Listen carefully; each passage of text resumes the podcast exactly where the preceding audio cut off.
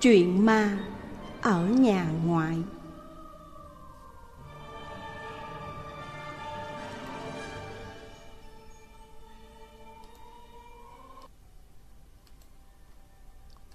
Chuyện này có thật, do chính em chứng kiến và những người lớn tuổi kể lại.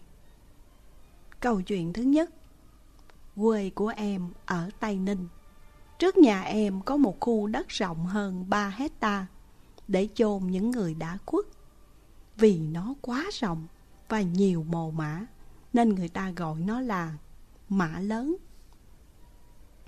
Nhìn vào thì cây cối um tùm, mã mồ thì mảnh nai nấy chôn, không theo hàng theo lối. Nói chung nhìn nó rất là âm u. Kế nhà em là nhà của ngoại và nhà của dì hai. Bên phải là nhà dì mười. Nhà ngoại của em có nuôi hai con trâu. Ngoại vẫn thường cột trâu cho ăn ở những bãi cỏ bên trong khu mã lớn. Hôm đó cũng như thường lệ, khoảng năm giờ chiều, ngoại đi ra dẫn trâu về chuồng. Khi ra đến nơi, ngoại em thấy hai con trâu đã bứt dây, bỏ đi đâu mất. Chỉ còn lại có hai sợi dây và hai cây cọc cắm. Ngoại em vội chạy quay về nhà, kêu mọi người đi tìm. Em đi chung với một ông anh tên là Tài, con của dì hai. Lúc đầu hai anh em cứ đi thẳng vào khu vực mã lớn để tìm xung quanh ao nước, bụi rậm, xem trâu có bị vướng dây ở nơi đó hay không, nhưng mà tìm mãi cũng không thấy đâu. Lúc đó đã hơn sáu giờ chiều. Nói chung là nhìn thấy mờ mờ. Hai anh em chả có đem đèn nào cả, nên cũng sợ và rủ nhau đi vào khu vực ở phía ngoài mã lớn để đi tìm tiếp. Hai anh em vừa bước vào ráo mắt đi tìm. Lúc đó đi ngang qua hàng cây thốt nốt nữa, rồi đi ra được ở phía bên ngoài. Nhưng hỡi ơi, cuộc đời không giống như mơ. Vừa đi đến một cái góc thốt nốt, em cảm nhận có cái gì đó nó đang mềm mềm, nó vướng vào mặt của em. Cái thứ đó thì nó lại bốc ra cái mùi hôi rất khó chịu. Em mới lấy tay vén nó ra khỏi cái mặt của mình, cứ như là chuyện đùa. Vừa vén ra thì nó lại vướng vào. Lúc đó thì cũng trời gần tối, chỉ thấy mờ mờ thôi. Em cứ tưởng đó là mạng nhện nên cứ lấy tay nắm lấy và đưa lại gần mắt mình xem thử. Thì ra đó là tóc. Và em đã hiểu mình đã gặp cái gì, nên em kêu to lên: "Anh Tài ơi, cứu em với!" Lúc đó ảnh đi cách em khoảng bốn năm bước chân. Nghe em kêu nên đứng lại nhìn về phía em. Em thấy ảnh cứ há hốc mồm ra, rồi chỉ lên trên ngọn thốt nốt. Em chạy tới và nhìn lên thì hỡi ơi, có một người mặc một cái áo trắng toát như lúc người ta mặc cho những người mới chết, và ngồi đu đưa trên cái tàu thốt nốt. Tóc xõa dài gần như chạm xuống đất, mặt mày thì chẳng thấy đâu. Thì ra cái mớ tóc hôi hôi đó nó vướng vào mặt của em. Lúc này là của nó. Ông anh của em giống như là người chết đứng. Em cũng chẳng vừa, hồn vía thì cũng lên mây. Trần cứ đứng muốn hết vững. Em cố lấy lại bình tĩnh, hét thật to lên: "Chạy!" Hai anh em vừa chạy vừa la lên. Về đến nhà thì mặt mũi không còn một giọt máu. Ông ngoại và các dì đã đi về trước. Nhờ hai con trâu nuôi lâu năm nên nó đã tự mò về nhà, trong khi cả nhà thì lại đi tìm nó. Em và ông anh kể lại cho mọi người nghe, thì mọi người nói sau này trời tối thì không được đi qua khu vực đó nữa, bởi khu đó ma quỷ hay lộng hành. Sáng hôm sau em đi lấy sợi dây trâu bị đứt cho ngoại.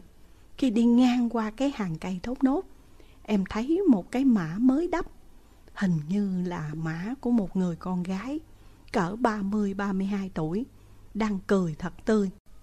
Trước mã có một cái thang làm bằng hai cây chuối và vài cái chén, vài cái ống trúc có quấn lấy vải trắng, giống như là đang mở cửa mã vậy. Có lẽ là tối hôm qua em đi ngang qua, đúng vào lúc cô ấy về. Bây giờ nhớ lại mà em vẫn còn nổi da gà. Câu chuyện thứ hai là do ông Mười của em. Ông Mười là em của ông ngoại kể lại. Lúc trước ông Mười em hay đi mua đồ cổ, đi đến đâu là ngủ đến đó. Khi đi ông đều mang theo cơm, gạo, nồi niêu. Nói chung là ông đem đủ thứ. Ông đến một ngôi nhà cổ kiểu xưa, định dừng chân để mượn chỗ nấu cơm và đồ ăn. Ông nói, khi bước vào trong thì thấy có người đàn ông đi qua đi lại ở trong nhà. Ông đến hỏi thì được đồng ý, và ông kia còn chỉ cho chỗ nấu ăn ở phía nhà sau. Ông em đi ra phía sau nhóm lửa để chiên khô ăn với cơm nguội. Ông đốt lửa xong, rồi để chảo dầu lên trên bếp. Ông quay vào trong ba lô lấy khô thì nghe xèo, giống như là dầu đang sôi, mà người ta đang bỏ cá vô chiên vậy. Ông chạy vào thì thấy không có gì. Ông quay ra lấy khô thì lại nghe xèo xèo, nghe thật là to. Ông lại chạy vào cũng không thấy gì. Và lần thứ ba ông không có đi, mà ông nép sau bên vách gần nhà bếp để nhìn. Ông thấy từ mái nhà có một cái đầu lồng thòng thè lưỡi xuống liếm vào trong cái chảo dầu. Lúc đó ông em hồn vía lên mây. Ông bỏ luôn cái chảo dầu đang sôi mà bỏ chạy ra phía trước. Chạy ngang giữa nhà, ông thấy có một cái hòm bằng kiến kề sát vách nhà. Ông ghé mắt vào xem và thấy người đàn ông mà lúc nãy ông xin chỗ để nấu ăn đang nằm ở trong đó, mặt thì trắng bệch. Ông em lấy hết sức chạy trối chết ra ngoài đường lớn và kể lại sự việc với mọi người nghe. Những người xung quanh bảo rằng nhà đó không có ai ở hết, chỉ để lọng thủy. Gia đình ông ta rất là giàu có, nên khi chết, vợ con ông ta không có đem đi chôn, mà bỏ vào trong quan tài bằng thủy tinh, rồi để riêng ở ngôi nhà đó để còn được nhìn mặt. Vấn đề là ông ta bây giờ đã thành quỷ lộng hành, cứ xuất hiện và đi qua đi lại trong ngôi nhà giống như là người thật. Và ông em đã là nạn nhân. Lộng thủy có nghĩa là người chết, người nhà không mang đi chôn, mà bỏ vào trong một cái quan tài bằng thủy tinh để cho người nhà thờ cúng. Nếu để lâu ngày có khả năng thành quỷ, lộng hành rất cao. Câu chuyện thứ ba. Chuyện là lúc trước, chú út của em vừa mới cưới vợ. Hai vợ chồng dọn ra ở riêng ở bên đất của thím út em. Đất và nhà là của bên vợ của chú út. Hai vợ chồng ở trong ngôi nhà, ở đồng ruộng khá xa thị trấn. Xung quanh là ruộng, ao hồ và cây cối um tùm. Đặc biệt có một cây gòn chín tầng. Cây gòn đó đã rất lâu, nghe đầu là có trước khi ngôi nhà đó ở, dựng lên. Ngôi nhà được bao bọc bằng tường xi măng, phía trên lợp ngói, kèo cột trong nhà nhìn rất là bóng bẩy. Ngôi nhà thì cũng khá rộng rãi, mà chỉ có hai vợ chồng, nói chung cũng rất là lạnh lẽo. Nói dễ hiểu là ngôi nhà này được dựng theo kiểu cổ xưa.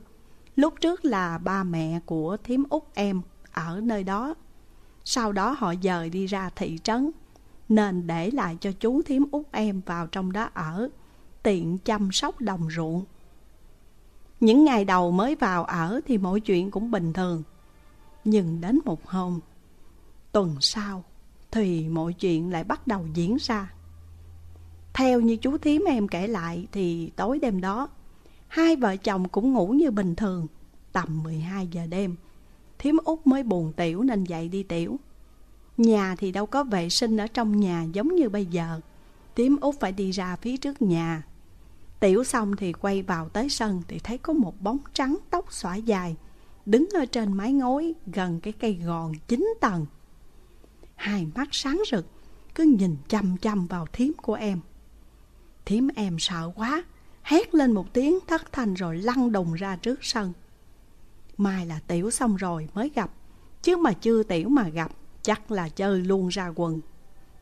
Chú em đang ngủ trong nhà nghe thím út hét lên như vậy, mới ngồi dậy đi ra ngoài sân. thì thấy Thím Út nằm chỏng chơi như con mèo. Chú Út mới bồng Thím Út vào trong nhà, bóp tay xoa dầu được một lúc thì Thím Út em mới tỉnh lại, nhưng rất là hoảng sợ. Mặt thì trắng bệch, không còn một giọt máu.